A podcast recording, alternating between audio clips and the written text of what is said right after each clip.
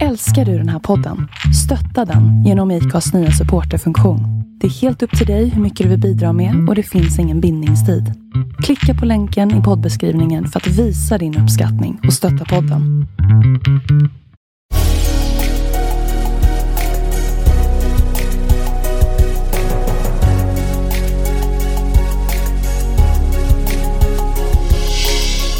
Välkommen till podden Vart är vi på väg? I denna podd intervjuar vi sociala entreprenörer och andra personer som är involverade i ekosystemet kring socialt entreprenörskap. Vi vill ge dig som lyssnare tips och inspiration till hur innovativa idéer och entreprenörskap kan vara lösningen på de samhällsutmaningar som vi står inför. Vi vill även inspirera människor till en livsstil med hållbara vanor och vi vill självklart lyfta fram alla fantastiska sociala entreprenörer i rampljuset.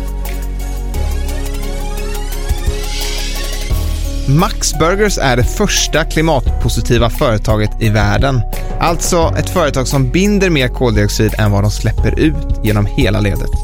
En av hjärnorna bakom denna resa är hållbarhetschefen Kai Török, som vi har den stora äran att få ha med som gäst i dagens avsnitt. Vi får höra om hans resa från att vara mycket intresserad av att kolla på naturprogram på tv när han var liten, till att börja studera mikrobiologi på universitetet. Det är ett riktigt bra samtal med grymma tips på hur man kan lyckas med att ställa om sitt företag till att bli klimatpositiva. Och hur man kan lyckas med att kommunicera detta. Yes, så häng med oss idag. Du får veta allt ifrån den bästa början till vad Max faktiskt har lyckats göra i sin omställning till att nu inte prata om hamburgare utan burgers. Nu kör vi! Ja, det gör vi! Vi sitter som vanligt här på Clarence Sign Hotel i Stockholm. Det var ett litet tag sedan vi spelade in sist och nu börjar ju faktiskt det här fina vädret som vi var väldigt bortskämda med, i alla fall under förra året, att ha nästan varje fredag komma tillbaka. Ja, men eller hur? Det är ju riktigt härligt och kul att vara igång och podda igen. Ja, men det är ju lite speciellt att sitta här på Clarion och eller överhuvudtaget röra sig i Stockholm nu med så tomma gator och ja men verkligen att det är en säsong vi lever i nu med corona som är väldigt speciell, som vi inte har varit med om tidigare och förhoppningsvis inte kommer vara med om framöver igen. Precis, men till dagens avsnitt och vi är väldigt glada över att ha Kai Török här, som är informations- och hållbarhetschef på Max. Varmt välkommen. Tack så mycket. Hur är läget idag? Jättebra. Jag har cyklat genom den här vår-sommar-Stockholm som inte är så mycket folk i, så det går jättebra att cykla faktiskt. Jag känner en sån här cykelglädje på morgnarna då. Ja. Är du sån som cyklar även på vintern eller? Jag gör det faktiskt. Jag köpte upp mig på en elcykel här för 2 år sedan och har fått erfara hur mycket vägsalt det är på vintrarna i Stockholm. Hur mycket man behöver se efter kedjor och annat, för de bara fräter sönder annars. Som jag inte visste innan jag började vintercykla. Har du en lång pendlingssträcka till jobbet? 11 kilometer ungefär. Så att, och eftersom jag har elcykel då, så motsvarar det kanske 7 kilometer om jag inte hade haft el. Men det är ju toppen. Det är precis vad jag behöver för att både få igång min energi lite grann och ja, inte bli allt för försoffad. Och när vi spelar in där så är det ju coronatider. Jobbar du hemifrån? Jag jobbar hemifrån ungefär hälften av dagarna och hälften på jobbet. Och vi vet ju att våra medarbetare på Max, de har inte chans att stanna hemma på jobbet, de som jobbar på restaurang. Och till viss del så vill vi visa att vi gör likadant. Vi går också till jobbet. Sen har vi varit väldigt noggranna med att folk som har minsta symptom absolut inte ska gå till jobbet och så. Men du gillar att cykla. Har du några andra intressen som du gillar att hålla på med på fritiden? Absolut. Jag seglar på somrarna. Jag är före detta marinbiolog, men det hela började med egentligen att jag var liten och gillade att bada. Så att det var liksom svårt att få upp mig ur bassängen när jag var liten, och så alla den typen av vattensporter är kul. Dykning och fridykning och allting sånt, det skoj också. Var är det du kommer från början då? Jag kommer från Västerås. Vilket för er som jag råkar veta, när jag inte kollar på Game of Thrones då, men för de som har gjort det så har det blivit så otroligt mycket coolare att komma från Västerås, eftersom den stora kontinenten där heter Westeros. Just det. Så jag är faktiskt a man from Westeros. Hur skulle du beskriva dig själv med 3 ord, Kai? Oj. Öppen, nyfiken och social. Det var många öppna ord. Liksom ja. Så här positiva ord. Ja, det beror på. Varje har en baksida. Så att är man social så funkar man kanske inte lika bra när det inte är lika mycket folk runt omkring. Är man öppen så har man kanske inte lika stor förmåga att stänga dörrar. Utan då finns det alltid nya saker att utforska. Så att jag tänker med varenda liten egenskap man har kan användas på ett bra sätt och ett dåligt sätt. Det beror på situationen. Är det någon av de egenskaperna du önskar du inte hade haft så starkt? Nej, det gör jag inte. Utan nu får jag nog acceptera mitt paket. Jag är plus 50 och det här är det jag kommer med. Och det är en glädje när man kan... Vad del av ett team där var och en styrkor tas tillvara och var och en svagheter görs irrelevanta genom de andra teammedlemmarnas styrkor. Så att det som jag försöker bli allt bättre på hela tiden, det är att se till att jag hamnar i den typen av mylla där mina egenskaper tas tillvara och de här svagheterna då, det är andra som är bra på de grejerna. Och då hittar vi fram till någonting som är vettigt. Om vi tittar lite till din uppväxt. Du sa att du kommer från Västerås. Eller? Mm. Hur såg den tiden ut sedan du var barn? Bra. Jag tror att jag haft en ganska vanlig och ganska snäll barndom. Det är klart att det hände saker. När jag var 6 så separerade mina föräldrar. Och pappa flyttade till Stockholm och jag flyttade med honom. Och mamma och 3 syskon bodde kvar. Och pappa träffar ny och mamma träffar ny och så vidare och på det viset så har jag liksom gått genom livet av för många olika roller. Så mina första 4 år så var jag yngsta barnet, sen var jag mellanbarn, sen blev jag ensambarn och sen så kom det bonusfamilj in och då blev jag äldsta barn, äldsta brorsan.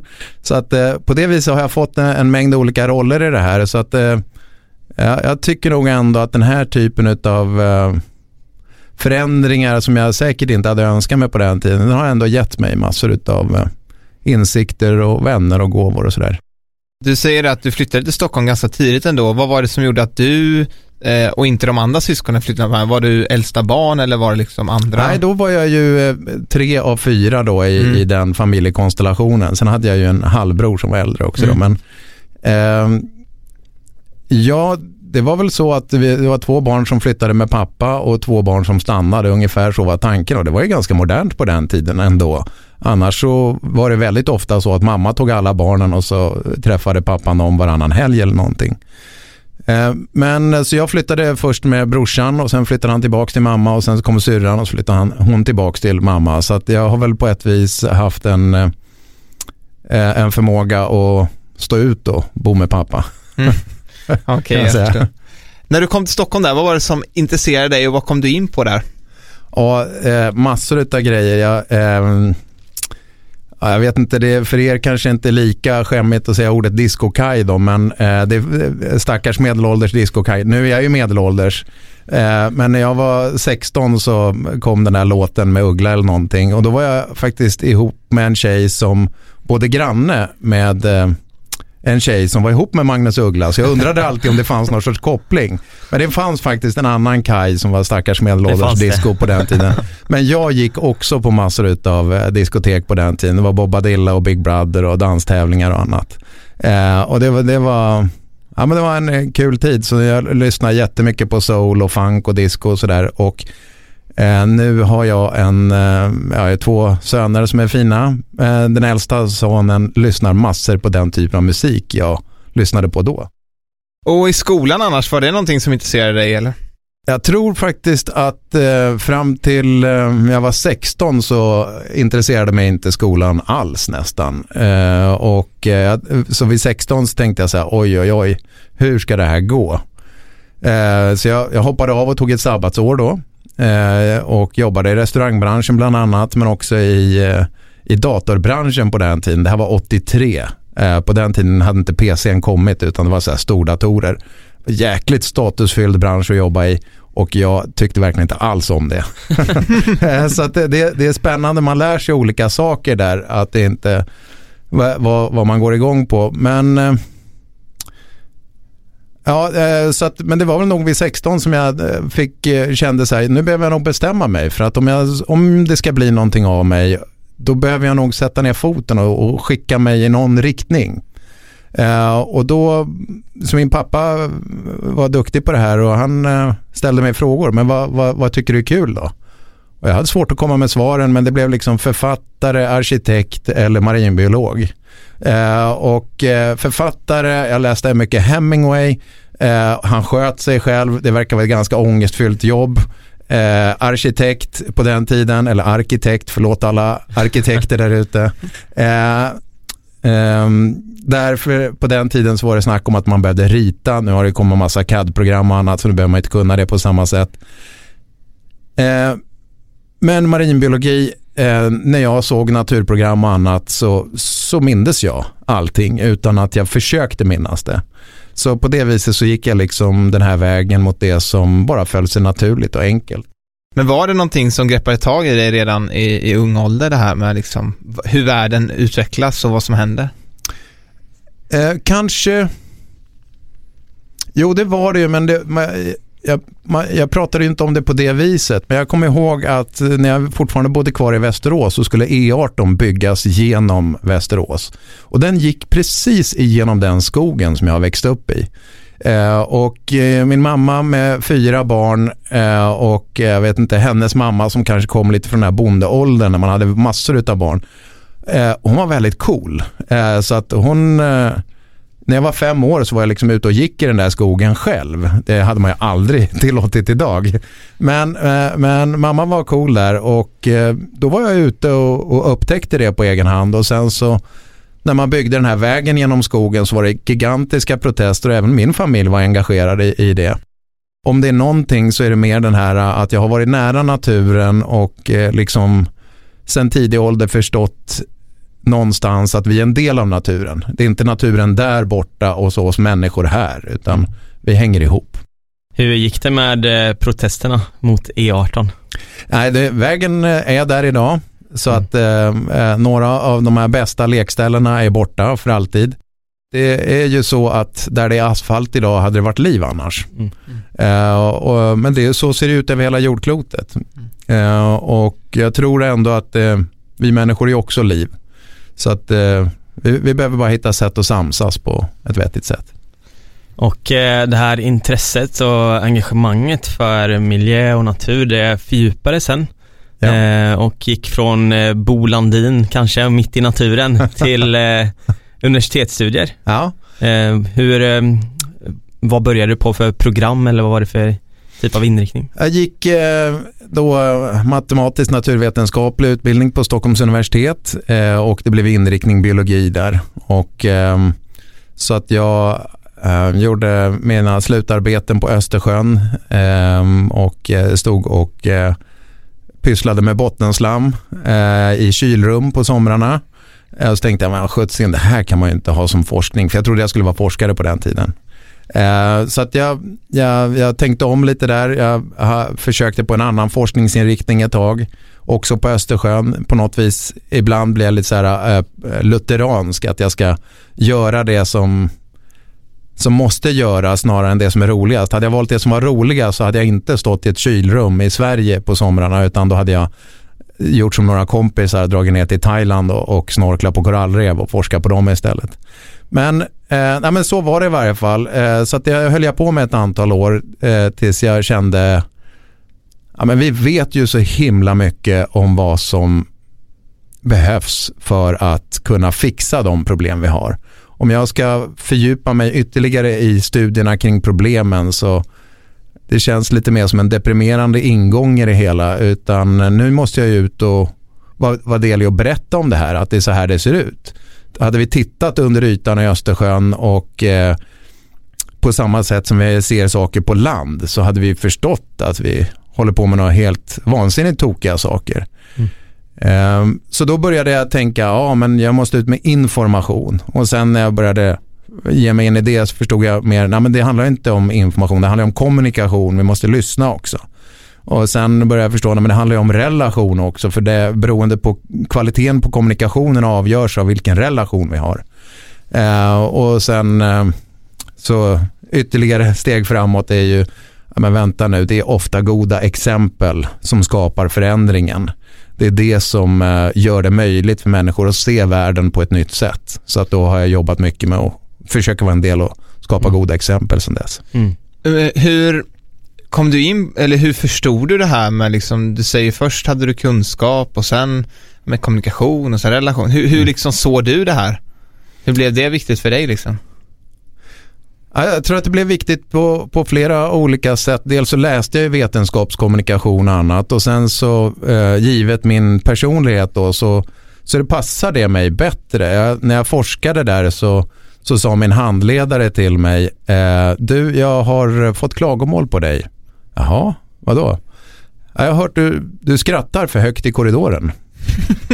Och så, jaha, men vem har sagt det då? Ja, det kan jag inte säga.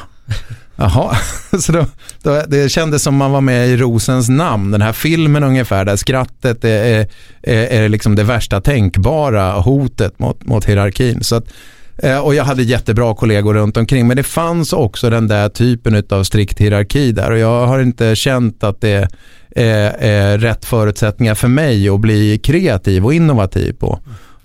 Och jag har inte tänkt på mig själv som kreativ och innovativ så mycket över åren, men har börjat fatta att jag är det. Ja, för jag kan tänka mig mycket det här med forskning och just mycket med alltså så här djupa studier och den sidan av, eller den branschen kanske inte alltid kopplas så mycket med det här kommunikativa och det här explosiva och liksom om man kommer från en annan sida så kanske liksom det här med kommunikation, det kan lätt fastna där, men att det är de som kan väldigt mycket fastnar där, och de som är bra på att kommunicera når inte dit och kan liksom hjälpa varandra. Ja. Men där känns det ändå som att du kanske fick vara någon brygga och fick hitta ditt rätta jag från den ena sidan till den andra. Ja, jag tycker det.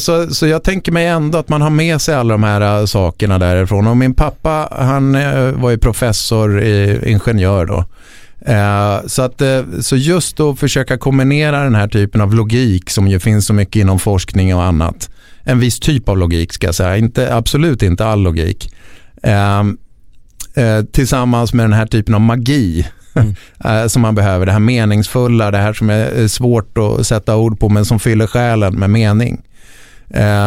De två världarna är ju en dröm att få ihop, tycker jag, och det är ofta det vi behöver för att skapa den här typen av förändring.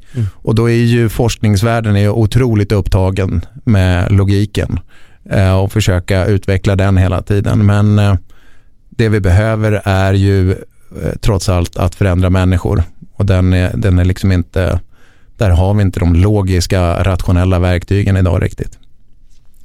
Så det kändes aldrig jobbigt för dig, eller så här att nu har jag lagt massor med år på forskarutbildning och universitetsstudier, men att lämna liksom den djupa akademiska delen för att liksom fokusera mer på kommunikation. Ja. Nej, det kändes jobbigt. Ja. Det kändes jobbigt, och det kändes inte otroligt jobbigt. Det gjorde det inte, för att jag har ju någonting av det här ändå liksom, men det är dags att gå vidare och utvecklas, och nu, jag har ju lärt mig någonting av det här, nu ska jag gå vidare.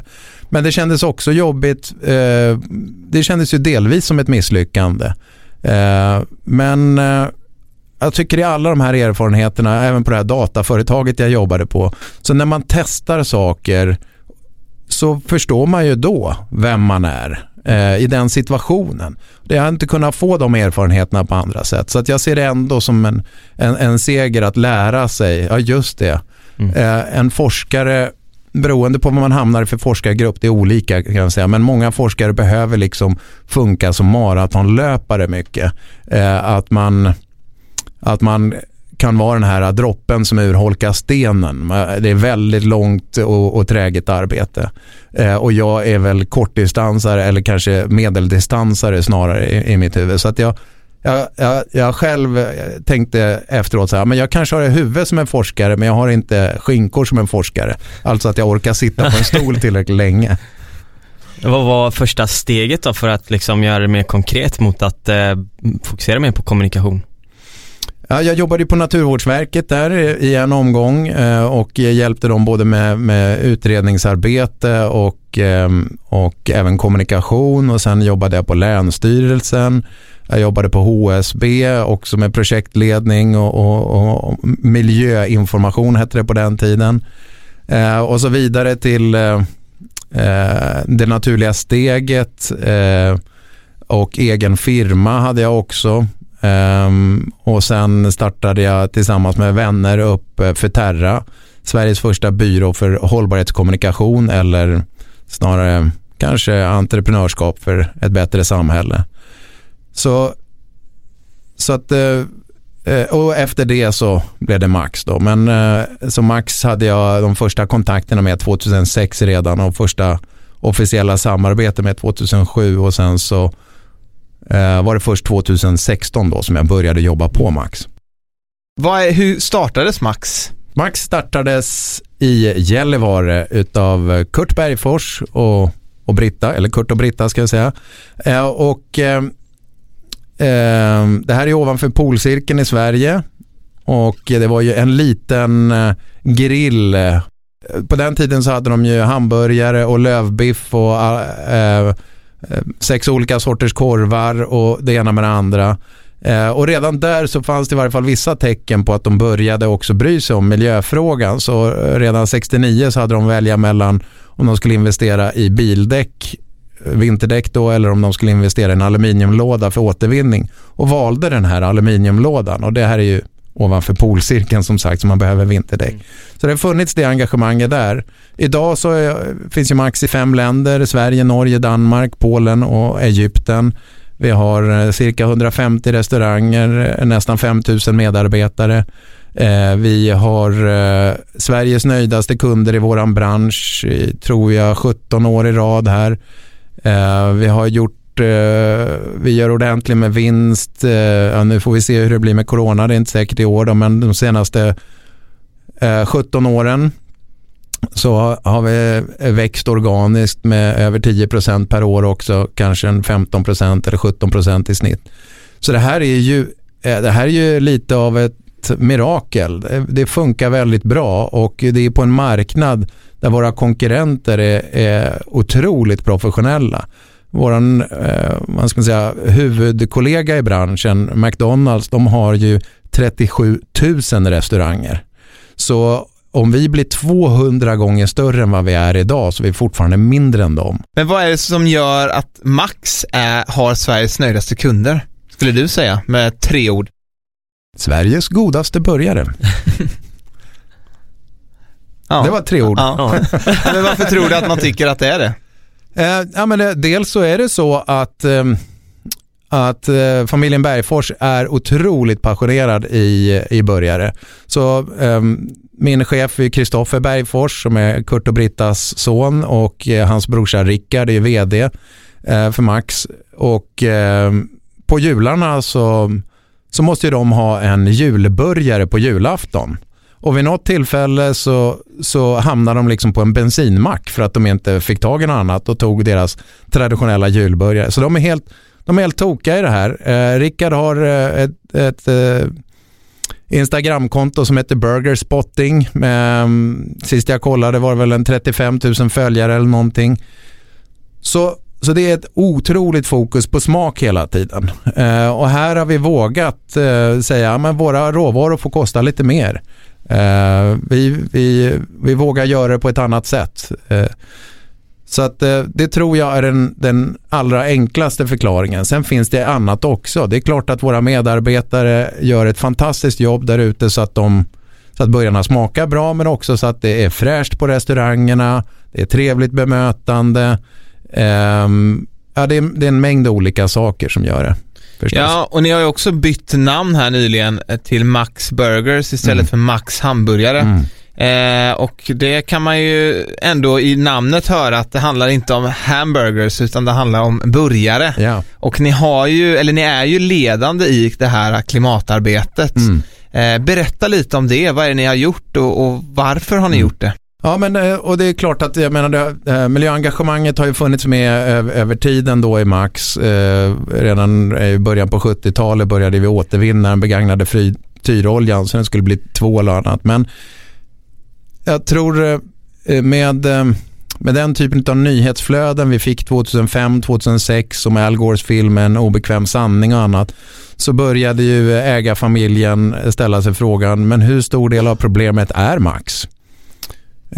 Och 2007 så började vi göra en klimatanalys, och sen 2008 har vi då restaurangvärldens bredaste klimatanalys, och den visade tydligt att Max är en del av problemet. Det går inte att nog säga hur viktigt det är att ha den insikten. Jag är en del av problemet. Om man säger det till sig själv så finns det en öppning för att ta nästa steg. Ja, men vänta, det kan finnas lösningar här framme. Jag behöver vara en del av lösningarna. Jag vet inte exakt hur de ska se ut. Och här är ju Max innovativa hela tiden, och vi har pionjärer i många områden. Så att när vi skapade 68, vi är förmodligen Europas äldsta fortfarande existerande börjarkedja. Under 90-talet så tror jag det var vi höll på med att försöka skapa tacos på restaurangerna, och det här var ju långt före tacofredag och den typen. Vi var lite för tidiga då, men den här viljan har funnits med hela tiden. Så 2008 så satte vi som första restaurang i världen klimatmärkning på menyn. Vi började också plantera träd som sög upp lika mycket koldioxid som alla utsläpp från lantbrukarens jord till gästens bord. Och vi gick över till 100% vindkraft, och 2009 så satte vi en falafelburgare på menyn och försökte då med att sätta gröna burgare där på menyn. Den var ekologisk till och med. 2012 så la vi ner den, för den sålde inte tillräckligt bra. Den var lite krånglig att hantera på restaurangerna. Så på ett vis så försökte vi där sälja burgare med lägre klimatpåverkan och misslyckades. Men vi glömde inte bort det, och vi gav inte upp, utan 2016 så femdubblade vi antalet gröna burgare på menyn i ett slag. Och nu så sålde de som smör. Så det är fantastiskt genomslag fick vi. Nu hade svenskarna vaknat till och insett att vego kan vara gott, och inte minst alla unga människor i Sverige, och när jag säger unga så är väl det under 30 idag. Men så vi kunde se att det kom en mängd nya människor till våra restauranger som inte hade varit där tidigare, och också som söker jobb på Max. Så väldigt många av våra unga medarbetare är ju vegetarianer eller veganer och annat, och då är det bra att de känner, jag jobbar på en restaurang som också vill i den här utvecklingen, vill vara en del av lösningen. Det var en annan sak som hade förändrats, varför vi lyckades 2016, och det var ju också att vi sålde burgarna på ett annat sätt. För jag tror under 2009 där med falafelburgaren, då försökte vi liksom sälja dem, köp den här för den har låg klimatpåverkan. Och det var gröna löv och annat vi använde oss av. 2016 så sa vi, köp de här, de är otroligt goda. Ni på Max blev ju 2018 utsedda egentligen till det första företaget i världen som var klimatpositiva. Yeah. Vad är det innebär liksom när ni var det här första företag som faktiskt var positiva i klimatet? Parisavtalet som alla länder har skrivit under, eller i princip alla länder, förutom just det där stora landet i väster. Det säger att vi ska minska utsläppen med kanske 85%, och sen efter det så ska vi också suga ner mer koldioxid från atmosfären än vad vi släpper ut. Så hela världen ska bli på det viset klimatpositiv efter år 2050. Men nu går de här utsläppsminskningarna så pass långsamt, så att vi kanske kommer hamna i en situation när vi får minska utsläppen med 70% till 2050 och börja suga ner minst 30%. Eller kanske blir det 60-40 eller någonting. Det är svårt att veta den här portkoden till framtiden.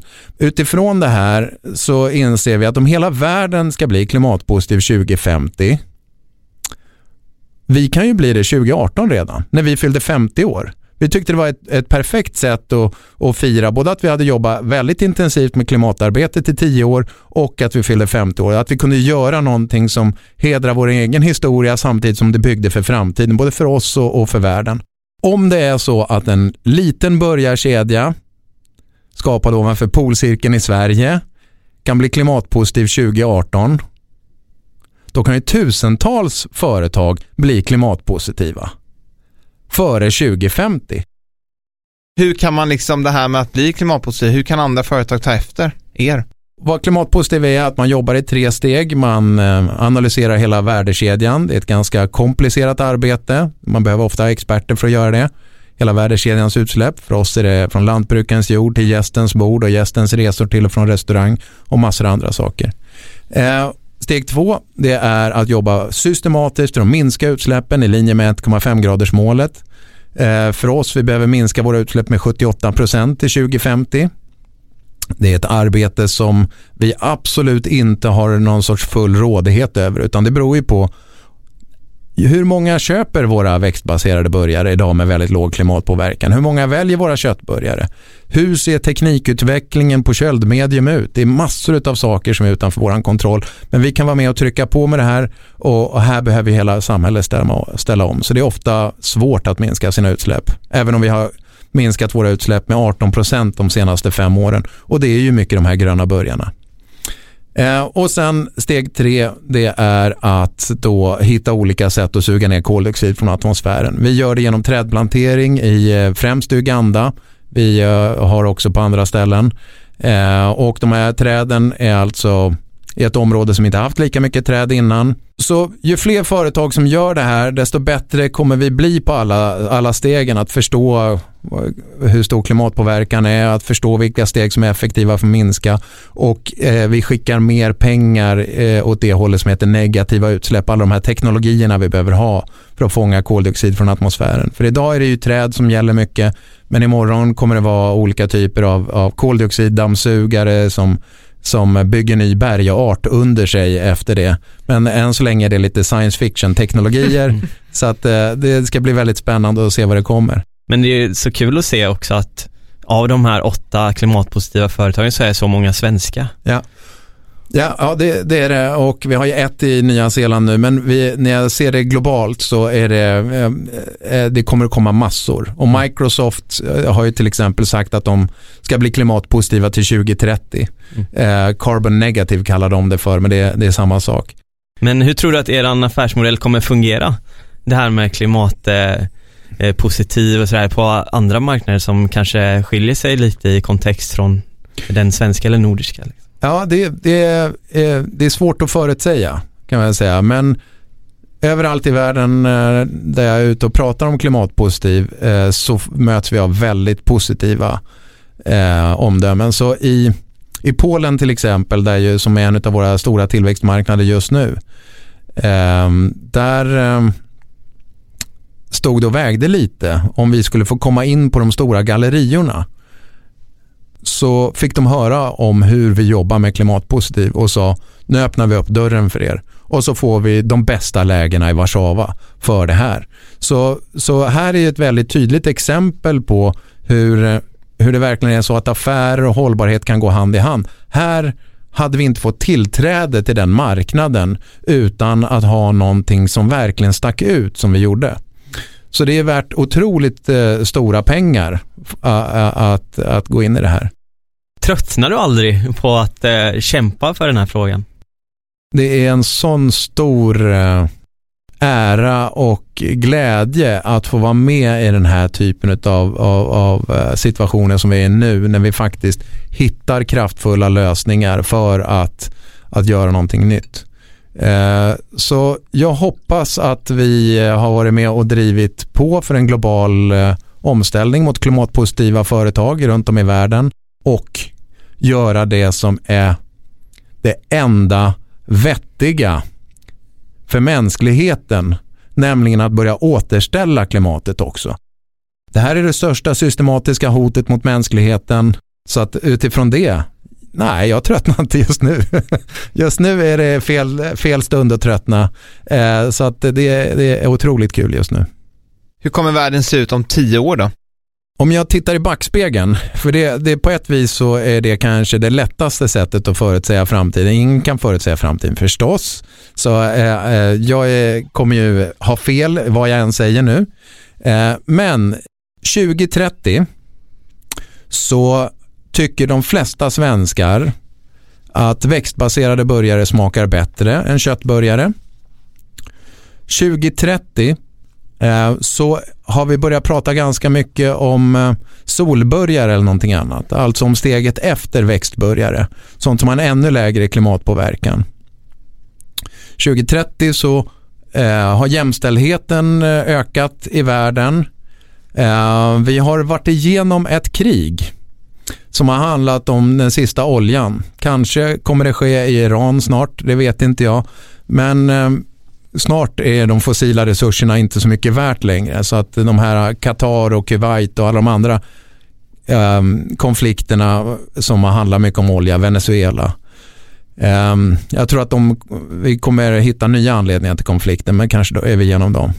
Tyvärr 2030 så kommer vi ha ännu fler överviktiga människor i världen. Vi kommer feta till oss. Och det kommer vara precis som idag, att det är de fattigaste som är fetast. Går vi 30 år tillbaka i tiden så var det aldrig så. De fattigaste var alltid de spinkigaste. Men nu är den mat som gör oss feta, det är den billigaste. Det är socker och annat. 2030 så hoppas jag, nu är det en förhoppning, nu vet jag verkligen inte att det är så, men jag hoppas att vi har blivit mycket smartare när det gäller hur vi skapar rykten runt om. Social media kombinerat med tidningar, alltså nu lever vi en sorts clickbait-ålder. Vi är så glada över när Trump sitter på sin morgontoa gissningsvis och tweetar någonting och som vi alla kan bli upprörda över, och tidningarna säljer på det här, det är toppen och vi får massa klick, men det innebär ju att vi ger Trump enormt mycket energi, medan vi ger någon sorts motsvarande Moder Teresa eller Mandela eller någon annan väldigt lite energi. Vi kanske till och med någonstans förbjuder viss typ av algoritmer i några sociala medier och annat som skapar den här tokiga situationen. Och jag tror när det kommer till klimatfrågan så kommer vi sitta ännu mer i skiten, om jag använder det uttrycket. Det kommer bli värre innan det blir bättre. Men det kommer att vara ännu färre som säger det finns ingenting vi kan göra åt saken. För jag tror i klimatfrågan har utvecklingen varit så här: nej, det finns ingen klimatfråga, säger kritikerna. Okej, den finns, säger man i steg 2, men det finns ingenting man kan göra åt den. är där vi är idag. Och om 10 år så kommer alla veta, jajamän, det finns massa grejer vi kan göra åt den. Och ni som höll fast vid de gamla lösningarna, ni håller på att gå ur business. USAs största kolkraftverk la ner här för några månader sedan. Sol och vind skapar enorma marknadsövertag. Och vi kommer 2030 kommer vi börja se några stora industrigiganter som samlar koldioxid från atmosfären. Så att det händer coola grejer i framtiden. Vi träffar ju många impactbolag, unga entreprenörer, unga företagare i podden, och det finns ju väldigt många som vill göra gott, har en klimatpositiv affärsmodell kanske, men som inte liksom lyckas kommunicera ut det. Vad är dina råd och tips som expert inom det här till sådana typer av entreprenörer eller företag? Om jag drar lite översikt hur jag tycker att det har gått för företagen. Så de första företagen började förstå på 90-talet att de behöver förmodligen vara en del av samhällslösningen också. I Sverige var det naturliga steget som ledde den här omvandlingen mycket. H&M, IKEA, Coop och andra förstod, men vänta, det här är någonting vi behöver börja jobba med. Idag är väldigt många företag inne i situationen, nu behöver vi sätta mål kring det hela också. Men de företagen som jobbar mer progressiv har inte bara kommit vidare från att vi behöver göra mål, utan vi behöver också skapa förändringen. Och har man kommit ett steg till så har man till och med nått resultat i hur man skapar förändringen. Så vill man ha någonting att berätta om idag så behöver man visa om hur man redan har skapat resultat för ett bättre samhälle. Det är otroligt viktigt. Många hållbarhetsproffs, jag säger det, jag lever ju med dem, älskar när företag sätter upp mål. Och det är inte fel att sätta upp mål, men vi får inte stanna där. Vi måste ha ett mycket starkare fokus på resultat än på ambitioner. Och då har vi också en mycket större klarsyn kring vad är det som funkar och vad funkar inte. För min upplevelse, det är att när jag pratar med företagare på olika sätt, så de vill aldrig vara med och paja jordklotet. Det är inte det som driver dem. Sen är sociala entreprenörer, de har kanske till och med sagt, jag vill vara med och skapa ett bättre klot. Men då måste vi ha ett starkt fokus på hur det går till. Och jag tror att det är det som vi har lyckats med. Vi har lyckats skapa resultat, och då finns det någonting att berätta om, och då upplever man att vi är duktiga på att kommunicera när det faktiskt är verklighetsförändringarna som har skett. Har du något företag som kombinerar positiv impact och business som du tror lite extra på framöver?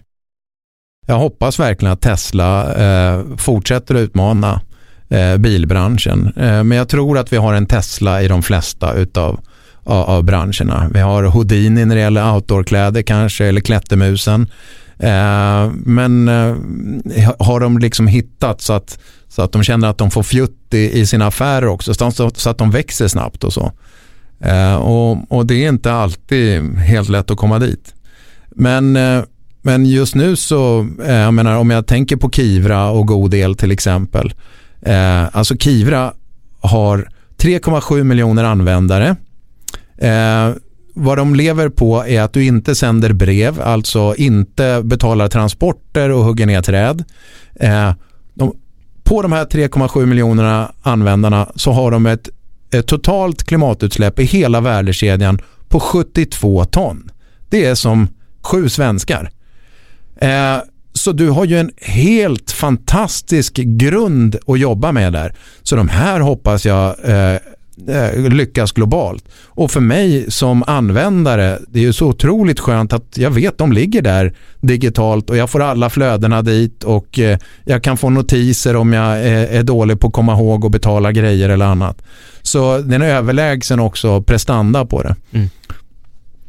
Och en person som du skulle vilja se bli intervjuad här och sitta på den stolen som du gör idag?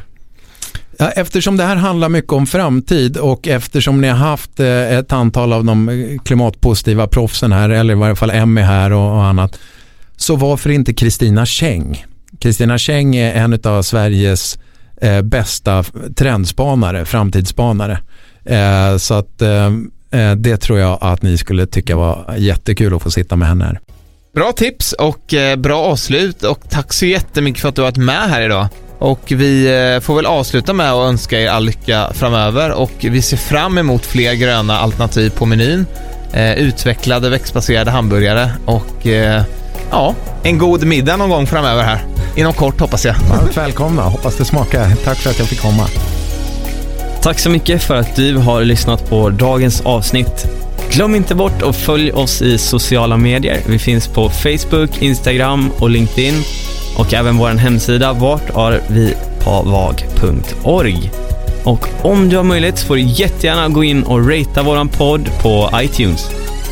Yes, och för dig som vill ta del av podden ytterligare så tycker jag att du ska gå in och signa upp dig för vårt nyhetsbrev, där du varje vecka får en liten kort resumé av avsnittet, men också de bästa tipsen och de bästa insikterna från gästen som vi har haft med oss. Så om du har varit ute på språng och inte haft möjlighet att anteckna något, så gör det ingenting, utan du får det på ett mejl veckovis. En riktigt bra deal helt enkelt. Så se till att signa upp dig så fort som möjligt. Så ses vi nästa vecka igen. Det gör vi.